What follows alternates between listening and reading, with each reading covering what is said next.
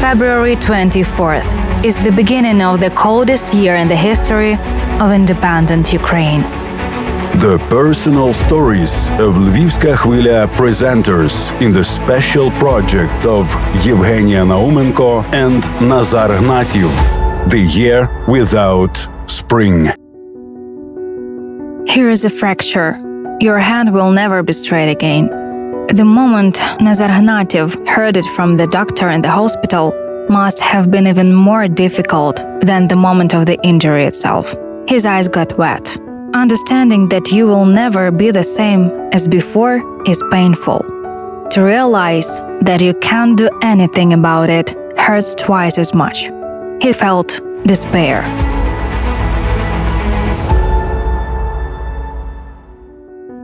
Today we are talking about the times and the circumstances the presenters of the Lviv Wave Radio faced despair in their lives since the full-scale war started.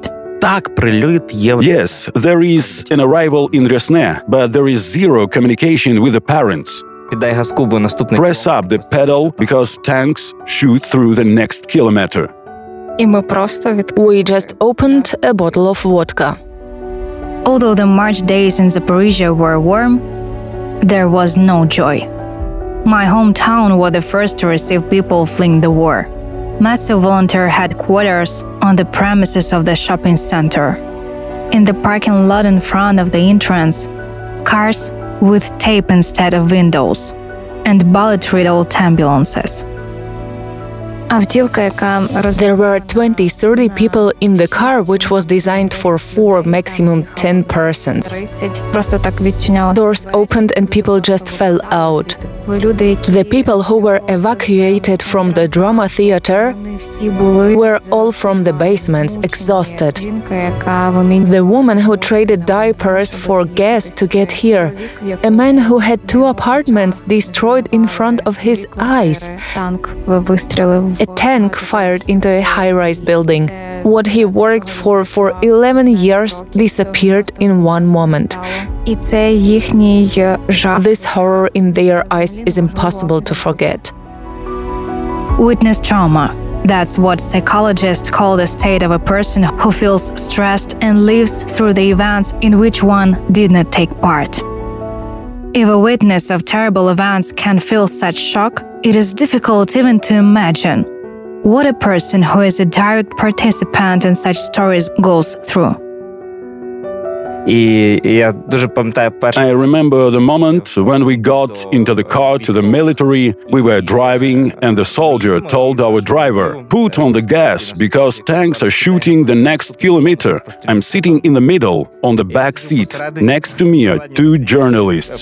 And this phrase is spinning in my head. Being shot by tanks. Being shot by tanks. This story with Yuri Shavala happened in Kharkiv Oblast, right next to the front line.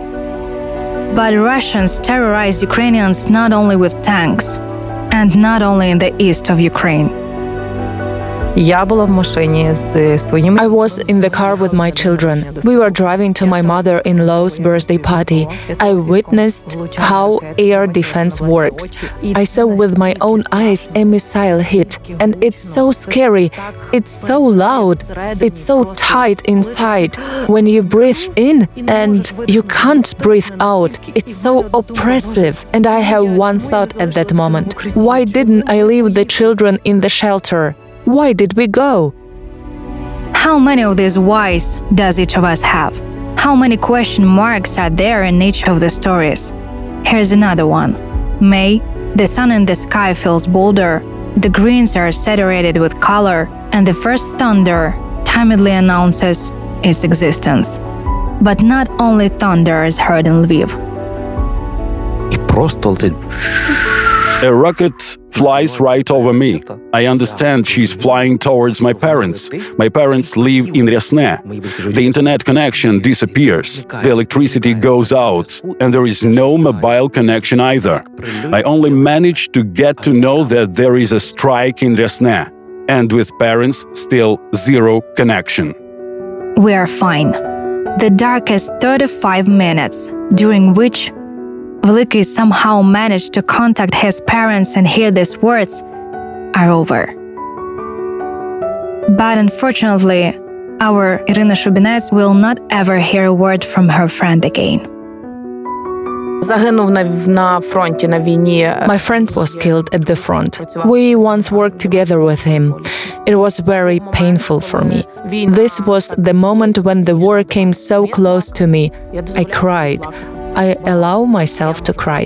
Cry a lot. I can cry at night. I can cry now because I remember my friend.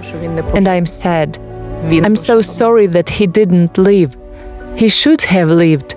He could have written much more articles. And someone else could have won gold at the Olympic Games. And someone else continued saving people on the operating room table. And this awareness sometimes knocks the ground out from under the feet. It knocks out each of us. But what can we say about people who, like Oksana Tuchak, are twenty-four seven in information streams? We are losing the best. That scares me. We need to continue building the state. We will win with no doubt. But these, the best boys and girls, this flower of the nation, those who gave up their lives and left so that we could sit here now and record the program of how we survived the war. We are losing so many of them. It hurts me. It hurts us all. But all we have to do is endure their sacrifices are not in vain. Remember and believe in victory. After all, light always defeats darkness. We will talk about this in the next issue. Project of Yevhenia Naumenko and Nazar Hnativ. The Year Without Spring.